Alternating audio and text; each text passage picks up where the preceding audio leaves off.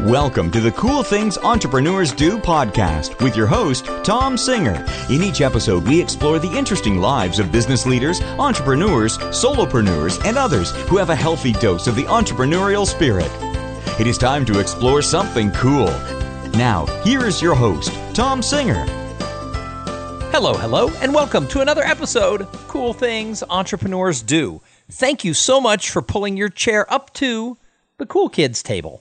If you've never listened to an episode of this show before, my goal is to bring you a variety of interviews with really cool people who are entrepreneurs, solopreneurs, business leaders, people who have been entrepreneurs since the day they were born, and people who looked at 60 years old and said, Oh my God, my ladder is against the wrong wall. I better start over, and everything in between. Uh, if you like the show, jump over to iTunes and leave a review. It makes my day so much better when someone leaves a new review.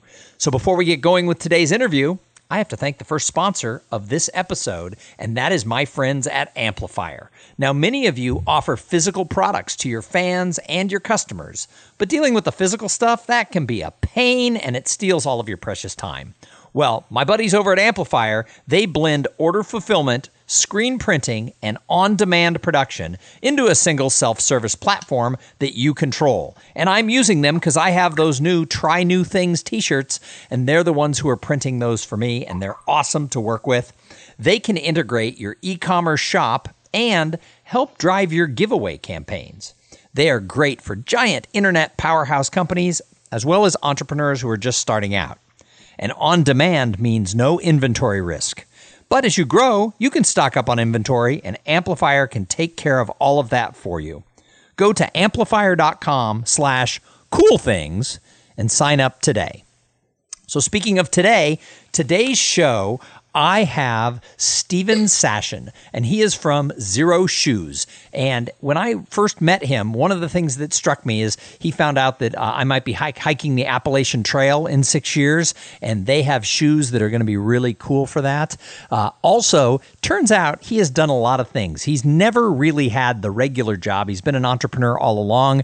I think he was afraid he was just going to be smarter than anyone who would be his boss, and uh, he's probably right about that. He's done a whole bunch bunch of things, including having do, done some voiceover work and some stand up, as well as having started a whole bunch of companies. And I don't even know where today's interview is going to go because we only have a half hour. And this guy has done so many things as an entrepreneur. It's crazy. So, Steven Sashen, welcome to Cool Things Entrepreneurs Do. Thank you. Thank you. It's a pleasure being here. So, why don't you tell everybody a little bit about, about who you are, and then let's talk about Xero Shoes. Yeah, I don't know the who I am part. There's way, I, I, literally don't have. It's funny when my wife and I would be at dinner parties and people would say, um, What does your husband do? I would literally leave and let her just try and take that one on because it's just way too much. Um, so I'm just a guy who never, yeah, I never had a job. I got, I think I'm just a few years too old to have gotten Ritalin, which would have knocked it out of me. So instead, I've, uh, I've since I was about six. And you know what? The first job I had, I just realized, was polishing my dad's shoes. Once he told me it was 25 cents for a pair of shoes and 50 cents for a pair of boots, his shoes were notoriously and continually dirty. And so that was my first gig. And then uh, from the time I was 13, I did magic at kids' birthday parties for a living. And I was actually a professional magician for a while. Then that moved into stand up comedy. And that turned into somehow getting a master's degree in film at Columbia University. While I was doing that, I invented uh, what became the industry standard word processing software for film and television writers. Uh, I was doing stand up at that same time and acting at that same time. And um, actually, one of my favorite gigs ever, I did a lot of voiceover work. And uh, I think I made about $25,000 for doing the following. Here we go. Ready? Fire. That was it. and I was in and out of the studio that, that long. And that was like, they played that forever. What was that for? It was an Army commercial. The Army did something really interesting. They would do voiceover stuff with real actors, and well, whatever that means with actors. I don't know if there's a thing called a real actor. And then if the radio commercial went well, then they would do that same commercial on video with actual people in the service. So we were kind of a test bed for them. But that was very entertaining. I'd be at comedy clubs and I'd hear that commercial. It's like, okay, get ready, get ready, fire! Yeah, that was me. Of course, no, nobody believed it. So let's talk a little bit about the comedy before we get into the world of shoes. Because Yeah, uh, sure. so I I started in March of this year going to open mic nights, and I've done 26 of them around the country because I travel so much uh, as a professional speaker. I'm often in hotel rooms, and I could either watch Netflix or I could go to open mic night. And I figured out just a few months ago, at age 51 at the time, 52 now, that. Uh, you know, it was kind of fun and it's been stretching me. I actually call it cross training for my speaking career because stand up, I think, is the hardest use of the spoken word. I've done 400 uh, podcasts, I have given 800 professional speeches, I've done improv, I was in a, a short film, I did acting in high school. Uh, stand up is hard and it really pushes you and gives you a whole new sense of uh, humility and confidence all at once. So let's talk a little bit about your experience actually doing stand up professionally because I only go to open mic nights. Well, you sort of nailed it. I mean, you it, it's it's a very peculiar skill. It's a very peculiar art because there are certain unspoken limitations. Like you need to get a laugh every X number of seconds, or if you're not doing it over those number of seconds, you know, the laugh that comes after has to be worth the wait. And the nature of comedy has changed quite a bit. Uh, Jerry Seinfeld made a comment about this recently that that lately the trend in comedy is to, to tell funny stories from your life, which is okay, but it's not the same as writing jokes. And so the thing about doing stand up is that you are simultaneously crafting a persona while you're finding out who you are and what you want to say and how you want to say it under this limitation of having to get a particular response from people every X number of seconds. And the confidence thing, undeniable. Um, one of the things that I can tell you, having done stand up for a living for 10 years, is that in a situation like this, being on a podcast or speaking for anything, I'm totally fearless. Or more accurately, I just don't care because I'm confident that I can handle whatever happens in some way. Because I've just seen it. It's like when you see a comic get heckled, you know, a number of comics have said this, like, what are you thinking, you idiot? I do this for a living there's nothing you're going to say that I haven't heard before. And if you have, that'll be fun because then I'll riff off that and still destroy you.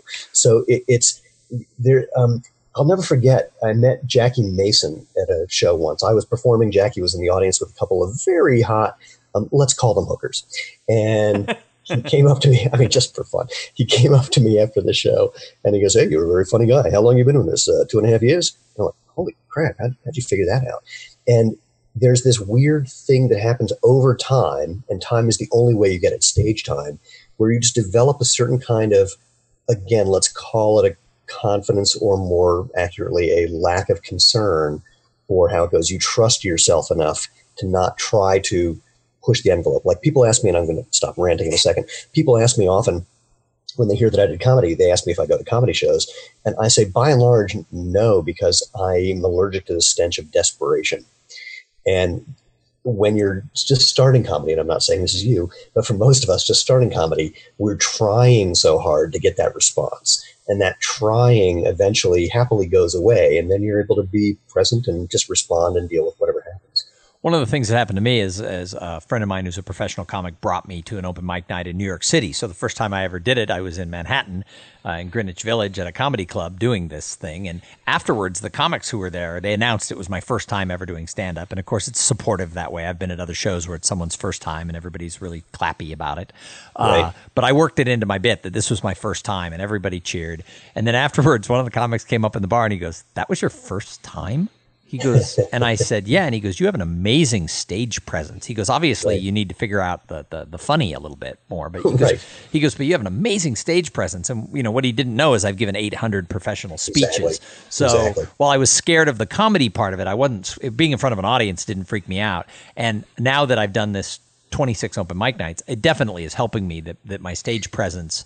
Uh, Oh, it's yeah, it's it's just a very different thing. And you know what happens early on is it just goes up and down. Like we joked, the worst thing that could happen is that your first gig goes well because then there's nowhere for it to go but down. And guaranteed, the next you know over the next couple, you're going to have one where that same act Oh, yeah. gets nothing. Oh, I've, I've, I've literally had it where it's like they're like, yay, and now the old guy is sitting down. Yeah, I've also yeah. noticed that at open mic night, it's usually just comics, and they're usually 25 year old guys talking about their uh, sexual parts. So it's, right. it's I'm, yeah, I, am sort of the anomaly being in my 50s. But, yeah. but I have found it to be a very interesting thing. And uh, it's always fun when I see people who have been comics at one point in their life who are very successful in their career. Do you think there's a tie into acting and comedy and entrepreneurship? Well, I think there's a psychological tie in that we're independent and typically um, smarter than the average bear. And I'm not trying to pat myself on the back. It's like if you hang out in a comedy club at the bar with the comics, uh, most of the conversation is things like, Did you see that thing on the Discovery Channel yesterday? That was amazing. Did you watch that thing about quantum mechanics? Holy crap, I didn't realize that there was a singularity. I mean, it's ridiculous. And so, um, uh, so there's the there's the iconoclastic thing and the intelligent thing and the don't tell me what to do thing. And uh, so I think there's definitely a psychological connection. So let's talk about your current company. What is Xero Shoes? How did it start? And uh, why do we care? Sure. So think about your feet at the end of the day. You come home, you take off your shoes. Do you feel better? And if the answer is yes, it's because you've been wearing the wrong shoes. So your feet are amazing. You have a quarter of the bones and joints of your entire body in your feet and ankles. You have more nerve endings in your soles than anywhere but your fingertips and your lips. And that's not an accident. You're supposed to use these things. They're supposed to bend and flex and feel the world. And Xero Shoes let you do that. So they have a wide toe box so your toes can spread and relax. They're not elevated in the heel, so it doesn't mess with your posture. They're super thin, so you're low to the ground for balance and agility. They're crazy flexible, so your feet can do that bending thing I was talking about. And the soles give you the right combination of feedback, so your brain knows what's going on at the other end of your body and can control your whole body, um, but also lets you have the protection you need for anything you want to do. So we have casual and performance shoes and sandals that people use for everything from taking a walk to running ultra marathons, and they're all based on this foot first idea. Or um, what was the line that I, I literally woke up this morning thinking of? Um, happiness your feet deserve was the line that I swear to God I woke up thinking of this morning, and um, I got to write that down. So, uh, so that's what we do. And if you think about like normal shoes, they're typically comfortable only when you take them off your feet. You know, they're not shaped the way your feet are. They don't move the way your feet do. Here's a crazy thing: in the in the 50 plus years that we've had athletic shoes that we're familiar with, that have pointy toes, elevated heels, wide flared soles, arch support, etc. There's zero evidence that those things provide any benefit in reducing injury and improving performance. Zero. Even though there's a huge motivation for doing that. Um, as a friend of mine from Harvard put it, she says, look, in the 60s, the running shoes were all thin leather soles and basketball shoes were Chuck Taylors, and we weren't getting the injuries that we get now. What were you guys doing? She was saying to guys from Brooks and Adidas, what are you guys doing and why? And, uh, and the only response that they had was, well, it's not like everyone's going to wear Xero Shoes right away. But, you know, that tells me I've got a big gaping hole I can move into.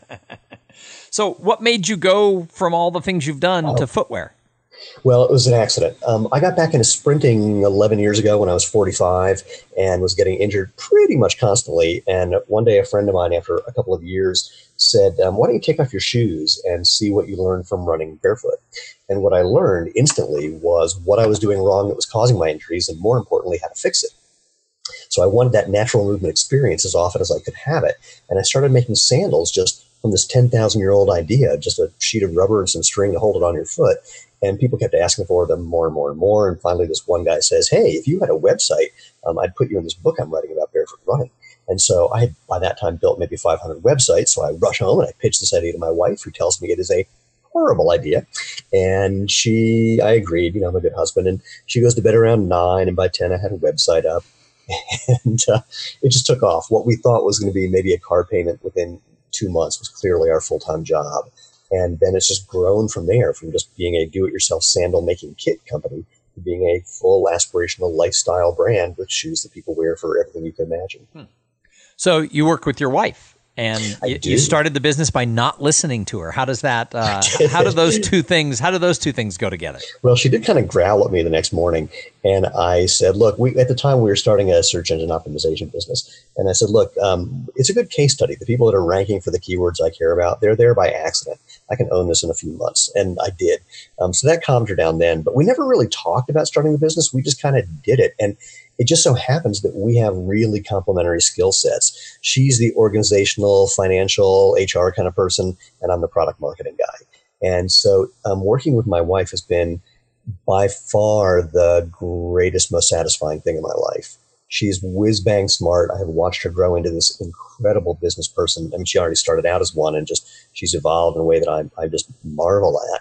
And um, we've we really like it. I mean, it's been great for us. And, and besides, she owns ninety six percent of the stocks. What else am I going to say? you got to be nice to her when that's the way it works. Yeah. so, what advice do you have for someone who wants to go and start a business? I mean, that's all you've done is sort of created your own way. You've just got a machete, yeah. you're hacking your way through the, the, the, forest. What do you say to somebody else who's like, I want that life? Yeah, I say uh, get a government job with a pension.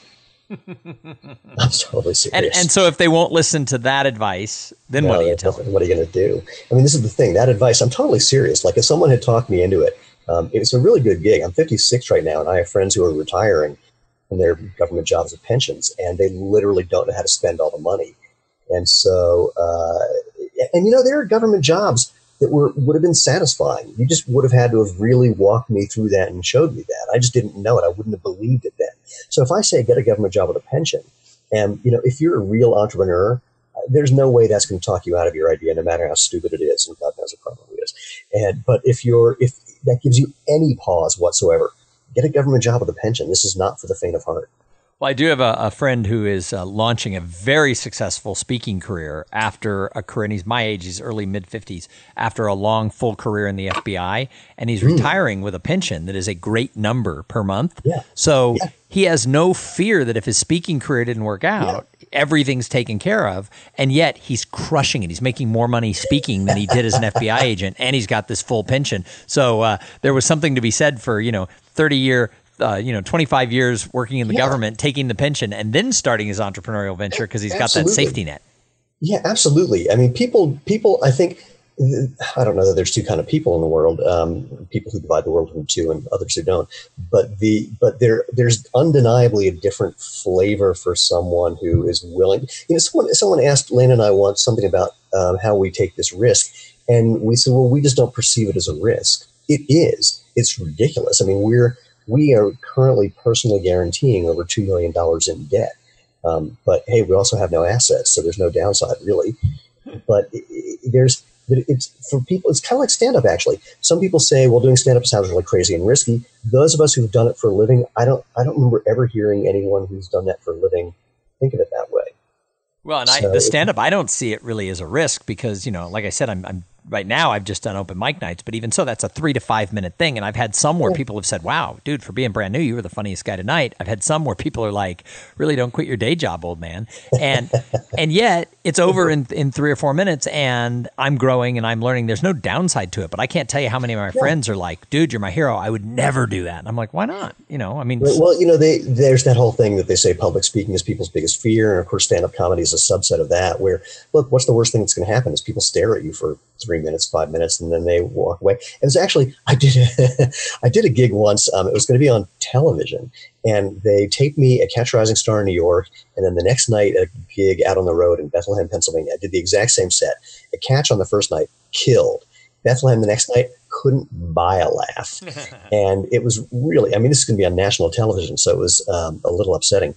But you know, my girlfriend walked in with a giant piece of chocolate cake, naked, and it was all over in twenty minutes. We were fine. hey, you know, that's all it takes. Yes, she was a very smart woman. She knew that naked and chocolate cake was a good combination. Well, the, there you go. Now, is that girlfriend your wife? No, no. This girlfriend is actually a very famous um, producer, director, writer now. Oh, well, then, then you know, she lost you, but she did okay. She did fine. Awesome. She's a wonderful, smart, brilliant person. Awesome. Hey, so I study this whole thing. I call it the paradox of potential. I pay a lot of attention to, you know, people start businesses and they're like, oh my gosh, I have so much potential. Or their investors are like, oh my gosh, there is so much potential. And then you look ahead, and of all the entrepreneurs who go out and start things, not everybody makes it across that gap between right. potential and results, but some people do. How come you think some people go farther to success where other people fall into the ravine? What's the delta? Uh, luck. Expand on expand expand. No, yeah, I want you to expand on luck. And and to be honest with you, we just talked about this several episodes ago. Luck's a real thing in entrepreneurship. I'm I'm not discrediting thing. your answer because no, this no, is no, a real thing. Look, look, you know, when I so when I was in film school, one of our, uh, my teachers was the uh, now late director Milos Forman, and someone said to Milos, "So how do you make a good movie?" And he says, 90 percent of making a movie is casting, and the other ten percent is casting." And I, I say the same thing about business. 90% of success is luck, and the other 10% is luck. Oh, and then there's a whole other 100% that's working your ass off. Uh, so totally separate 100%. And I'm, I'm being completely serious. I mean, when I think about the number of incredibly lucky things that have happened for us that have allowed us to survive this far. We've been doing this now for almost nine years. And again, started it as a little hobby business selling a funky little $20 do it yourself sandal making kit. But when I think of the luck factor, it is massive. And that doesn't discount the working our, our butts off and being smart people factor. But, um, but if I got rid of the luck part, none of this would be here. None of it. So, but don't you think that part of it is you have to set yourself up for luck? Like yeah, recently, I've gotten. I've gotten a couple of really good leads to speak at conferences from people who listen to my podcast, and they happen to belong to an association, and they told the association well, manager. I mean, look, but I don't I don't know that that's setting yourself up for luck as as much as it's just um, let's call it something like the law of large numbers. If you put yourself out there, look, if you're at a party and someone asks you what you do and you don't talk about what you do, uh, then you haven't set yourself up for some possible thing. It's just math. Or if, you know, I was at an event once and I, I, I can't remember exactly what it was, but um, something for internet marketers. And I said, um, so how many of you own a company? And everyone raised their hand. I said, how many of you have a logo for your company? Everyone raises your hand. I said, and why aren't any of you wearing a shirt with your damn logo on it right now? And, you know, I'm always, yeah, you know, there's your stuff right behind you. Um, and I'm normally, if I'm on a podcast, I'm normally wearing a Xero Shoes t-shirt. Now I'm wearing my bathrobe because I'm getting over being sick as a dog, um, and uh, not trying to prove that you can make money in your, in your underwear. Yeah, we're not recording the video, but I can see him, and he is. He looks like he's at a spa. He's got his hair up in a man bun, and he's got a big, fluffy, yeah. expensive white robe on. And I'm like thinking, yeah. this guy's at the Four Seasons. This is twenty dollars at Kohl's. That, um, but nonetheless, um, what the hell were we just talking about? Uh, the, setting yourself know. up for luck. Oh, set yourself. Yeah, I, I don't know. I mean, yeah, anything you're, anytime you're being more visible, you're making yourself more visible. Um, I don't know that that's luck. Look, here's the difference between setting yourself up for luck and actually, I can't draw the line, but I'll say it this way anyway. So here's the luck part. friend of ours is out walking his dog one day. He normally doesn't. His wife does he bumps into a guy that his dog knows. So the dogs are talking, and while the dogs are talking, the guys start talking. My friend says to this other guy, What do you do? He says, I've been a footwear designer for 30 years. I just left Crocs. My friend says, Oh, you should meet Steven and Lena. They started a shoe company. This guy, Dennis, says, Sure, here's my phone number. And he hands, hands um, our friend the phone number, who hands it to us. I sat on it for a couple of months thinking, What would a guy who was the lead designer at Crocs want to do with a do it yourself sandal making company? This is funky little thing that we're running out of a corner of a spare bedroom. Anyway, I eventually call him. We had a great time. It turns out, you know, he's now our lead designer. Mm-hmm. So the lucky part is these two guys were walking their dogs when normally their wives do, and then the serendipity of Dennis having just left Crocs and liking what we're doing and all the rest. The not luck part is that you know this guy who's a friend of ours knew what we did and happened to be, and so he, it, I mean that's really it is that we that we were telling everyone what we did. Right. So, well, that's so my belief in setting yourself up. Is a you were yeah. taking action and doing what you're doing. B you let people know, and and that was my point. Is yeah. you know somebody was saying, oh, you're lucky that your podcast spins off business, and I'm like, I don't know that that's luck. It means four years of interviewing 350 right. or 370 people, and it means a couple of people listen who like the show. Yeah, yeah. I think um, I, I think you're onto it. I, I mean eh, just at that level, the word luck is a little wacky because it's sort of like saying you're lucky if you advertise and someone buys your product. It's like, no, no, no. You did this deliberate thing that set you up for the situation to happen. And so sometimes you get better situations than others. Sometimes someone buys one, sometimes, sometimes someone buys 10 of whatever you're selling. Well, and I have a lot of friends, and somebody says, "Oh, he's an overnight success." Yeah, well, for ten yeah. years he barely made his mortgage, and then he hit, yeah. and it's like, is that yeah. really an overnight success, or is that someone who was out there, you know, fighting the good fight and it worked out? We're we're about to hit the nine year mark, you know, and it's and and it's been it just gets progressively better every year. But um, we thought, you know, we'd be out of here at three years. We thought at the four year mark, maybe someone's going to make us an offer. We thought, you know, it just keeps, it, it does what it does. And I have friends who had started companies where they met the right person at the right time and made huge amounts of money before they even had anything more than a napkin drawing. You know, just it does what it does. So I've got more questions for you, Steven, but 1st I have to thank the other sponsor of this episode. So this episode is brought to you by Podfly Productions. Podfly takes the time and the headache out of creating your own podcast. Podfly sets you up with the right equipment, training, and guidance to ensure that you're going to sound amazing. They do all the heavy lifting and the technical work so that you can focus on creating great content, growing your audience, and interviewing really cool people like Steven Sashen. Aww. Hey, huh? Hey, if you want to start a podcast, and I know some of you do, jump over to podfly.net slash cool things and check out the offer that they have for the listeners of this show. And that offer is they give you a little discount on using their services. And I will tell you, they're the best vendor I've ever worked with at any time in my career. Love me some Podfly. So, Steven, I call the show Cool Things Entrepreneurs Do. So, my question for you is what's the coolest thing you're doing with Xero Shoes right now? Changing the world. That's it. I mean, literally, it sounds hyperbolic when I say it, but when you design f- shoes based on feet rather than based on just what everyone else has done, because that's the way it's happened for the last 50 years, you change people's lives. Mean, this is actually Lena's lives. Just, there's enough shoe companies and enough shoes out there that the last thing the world needs is another one of either, unless what you're doing changes people's lives. And the number of emails and phone calls and reviews we have with that phrase in it is huge. And it does it because a, they're super, super comfy because they're way next to nothing. They let your feet spread and move naturally. But there's also research that shows that that kind of thing, that letting your feet work the way they're supposed to work, is crazy good for you. So can do things like help with plantar fasciitis and knee osteoarthritis and patellar tendonitis and back pain and hip pain and knee pain and all these things that become problems when you don't let your feet do their job. So that's our biggest thing is that we're what we're really trying to do is make natural movement as obvious a choice as natural food currently is, where people see it as the obvious, healthy, better thing to do. And that's our that's what motivates us. The the emails that we get every day from people saying, "Holy smokes, I'm walking, running, hiking pain free for the first time ever or in years." That's what gets us out of bed. Hmm. That's that's awesome. Now I'm excited. I want a pair of shoes. Thank you. And we call it our movement movement of trying to get people who understand natural movement. And Lena likes to say, you know, sometimes there are companies who will do things to support other ventures or other initiatives they have. And we, while we do that, um, and I'll mention that in a second, our biggest thing is that what we're doing is the mission. And so we're helping uh, other people experience it in other ways. We support a company called Soles4Souls and another called One World Running that gets footwear to people in third world countries where they need footwear to do things like get into school or get a job and they don't have any. And we're happy that we're able to give them footwear that's actually good for them. Hmm, that's awesome. So I love to ask the people who come on this show who it is in the world of entrepreneurship that they admire. Because I think entrepreneurs, I think I think we're observers. Mm. So when you look out into the entrepreneur sphere, who do you say, hey, he or she, they're doing cool stuff? Yeah, yeah. Um, I I don't have a good answer for that because I boy, how do I want to think of it?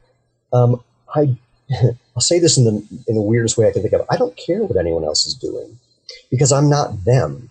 So, like when someone says, "Hey, we're to meet Richard Branson," I go, eh, eh, "Whatever." I mean, I want to get some shoes on his feet and have him call a hundred of his closest friends, but I'm not to necessarily learn something that I can do from Richard Branson. And the reason that I can say this is, or that I will say this, is think of the number of people who've met Richard Branson with the idea of learning how to be the next Richard Branson, and how many Richard Bransons are there?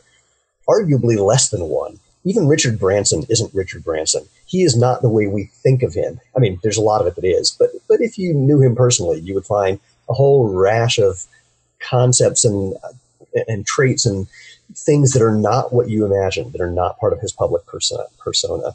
So, um, people that I know who've been very, let's call it successful, when I, I know them personally, I don't. Um, I neither admire nor disrespect them. That's just them doing what they did and it had that result. And sometimes I learn some things technically, or, you know, we, I get introduced to people because they know other people that I don't know. But I, by and large, I'll say it this way I just don't have time to pay attention to what anyone else is doing and turn that into a thing. And part of it is also I'm 56, you know, I mean, how much am I going to change my brain at this point? hey, the last question I ask everybody is, and you started touched on this a little bit, so I want you to go a little deeper. What do you do to give back to the greater good? Because I love it when I hear entrepreneurs who who find a way to give back, and sometimes they tie their initiative to the way they give back. I my TED Talk just released, and it's called "The Art of Giving Small." Every time I give a speech and I get a check, we give a little piece of that to two children's hospitals. And over the years, it's grown to seventy thousand dollars. And it's like, how did that happen? I'm not yeah, I'm not rich. How did we give seventy give and raise seventy thousand dollars? And it, it, became a TED Talk. And that's great. Uh, so I love to hear what other people do because I think it's exciting when you hear how people find their method to give back to the greater good. Yeah, and uh, just to dive in a tiny bit deeper, when we started this, one of the inspirations for Xero Shoes was uh, the Tarahumara Indians in the Copper Canyon in Mexico, who are famous for running ultramarathons either barefoot or in uh, huarache sandals, which are sandals they make out of a scrap of tire, just they lace their foot with some leather. And these are people who run as part of their their life. Um, they also are sometimes called uh, Rarámuri, which are um, the running people. And these people will these people will run for hundreds of miles, well into their 70s and 80s, without injuries and without problems. And so they inspired us, and so we've been giving back to them since day one. We were giving a percentage of, of the money we were making selling certain products to them since day one. This is not a percentage of profits. This was money off the top uh, when we when we couldn't quote afford to do it, but we really felt indebted to them, and we still do. We support them through the Tarahumara Children's Hospital Fund, which the Tarahumara are also uh, suffering from drought and poverty and problems with food and drug cartels coming in and taking over their area. Uh, it's very remote and, and tricky to, to navigate. And so they've been really, really struggling. And so we're supporting them that way. And again, as I mentioned, the um, Soles4Souls and One World Running, we, you know, Lena and I, we're looking to expand our philanthropic activity. And we did an equity crowdfunding raise last year. And one of the bonuses we gave to people who invested certain amounts of money is that they could nominate charities that we would be supporting.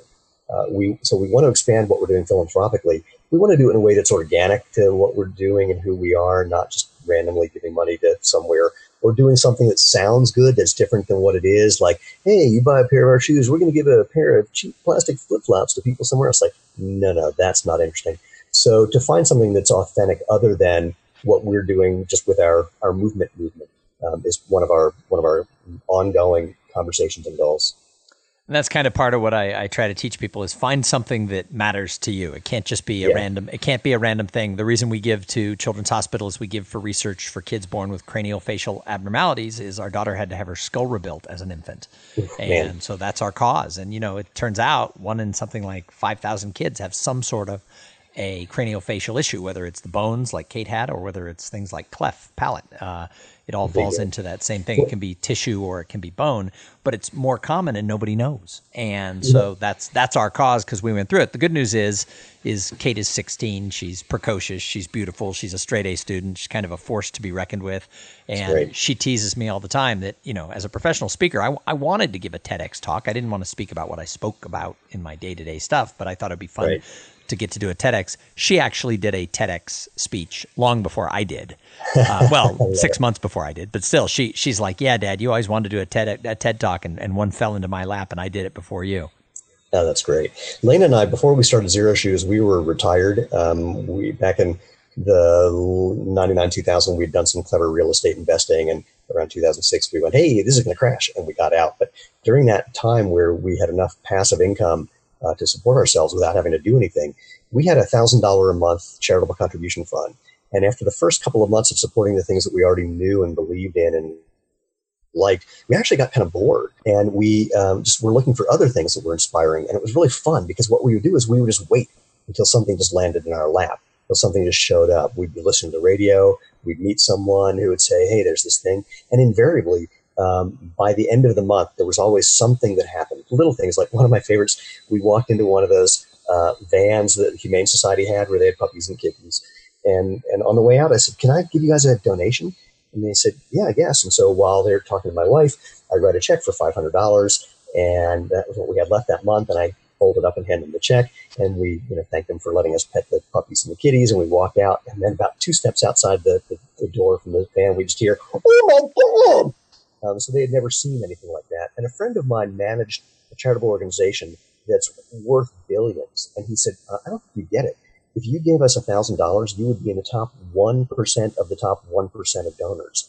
That's how little people typically give. And we were shocked to hear that. So I guess that's my way of saying any little bit you do can make a much bigger difference than you would think. Most people do very, very little, and it doesn't take a lot to do a lot. And a lot of people think that giving small doesn't. That's why I call it the art of giving small. A lot of people think that doing something like that doesn't matter, and whether you yes. do it where you, where you spread it around, or like we've done, we've picked one charity, and we've done it now for yeah. 12 or 13, 14 years, where we have constantly, you know, kind of trickled in and sort of tracked it it's like that that becomes real money and and, and it yeah. really does make it make a difference. And i think people think oh charities only care about the big checks. No. And most charities you know they they do care about the big checks. Those are nice but they they really rely on sort of that grassroots effort. And you know they say in the united states that you know we're a very giving country but it's small amounts.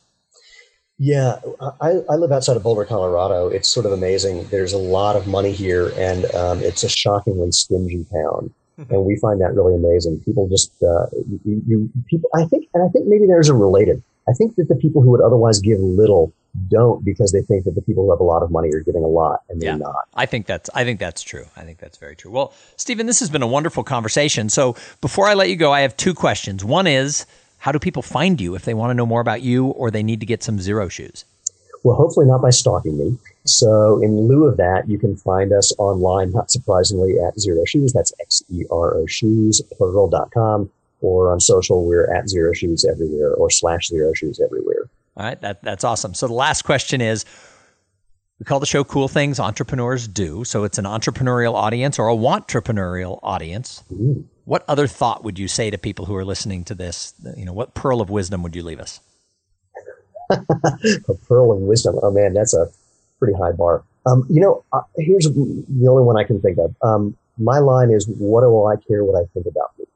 And what that means is, there's a lot of people who have this idea that you're supposed to have some particular feeling before you do something or while you're doing something.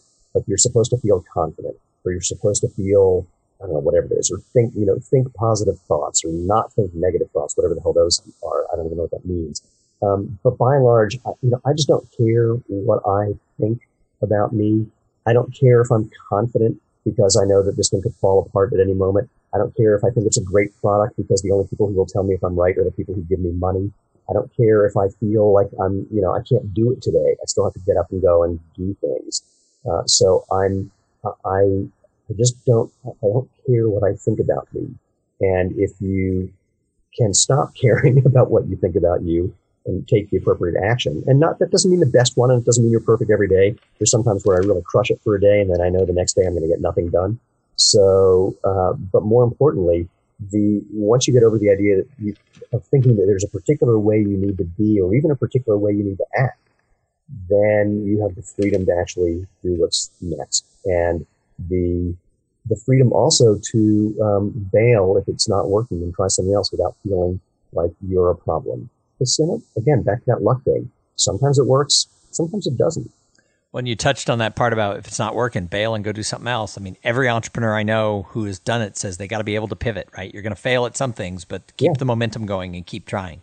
Yeah, that's it. Lena, early on in the business, Lena was upset one day. She said to me, You know, I feel like I don't know what I'm doing. And I said, No one knows what they're doing. Even if someone came in because they had 40 years of footwear experience, what we're doing is different. And the universe has changed since they were doing it for the last 40 years. So our job isn't to know what we're doing. Our job is to walk in every day, find out what we don't know, and then learn it as fast as we can so that we can adapt and deal with it. Well, Steven, again, thank you so much for sharing your, your story and your wisdom with the listeners of the show. Appreciate having you. My pleasure. And if uh, you think anything I said was wise, you clearly misunderstood me. hey, and thank you to those of you who listened. I say it every show. If it wasn't for the audience, why would we even do this? So I really appreciate you. Uh, if you first time listening to the show, go back listen to the archives. There's some other episodes with people who are just as cool as Steven. I know you're thinking that can't be, but but it's true. We have a lot of cool entrepreneurs who have come through the last 400 plus episodes. Uh, please come back again and tell a friend. Most people tell me they found the show because somebody else they know listens to it. So the only way I'm going to be able to grow the show is if you go tell somebody, "Hey, check out this podcast." We're going to be back in a couple of days. But in the meantime, I'm going to challenge you to do two things. Number one, go out and try something new. If you want different results, you can't do the same things day after day. Try new things. And then while you're doing it, have a great day. Thank you for being part of the Cool Things Entrepreneurs Do podcast. Without your participation and listening to these conversations, there is no show. Connect with Thom at thomsinger.com and follow him on Twitter at, at thomsinger.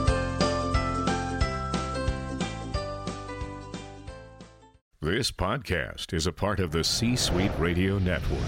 For more top business podcasts, visit c-suiteradio.com.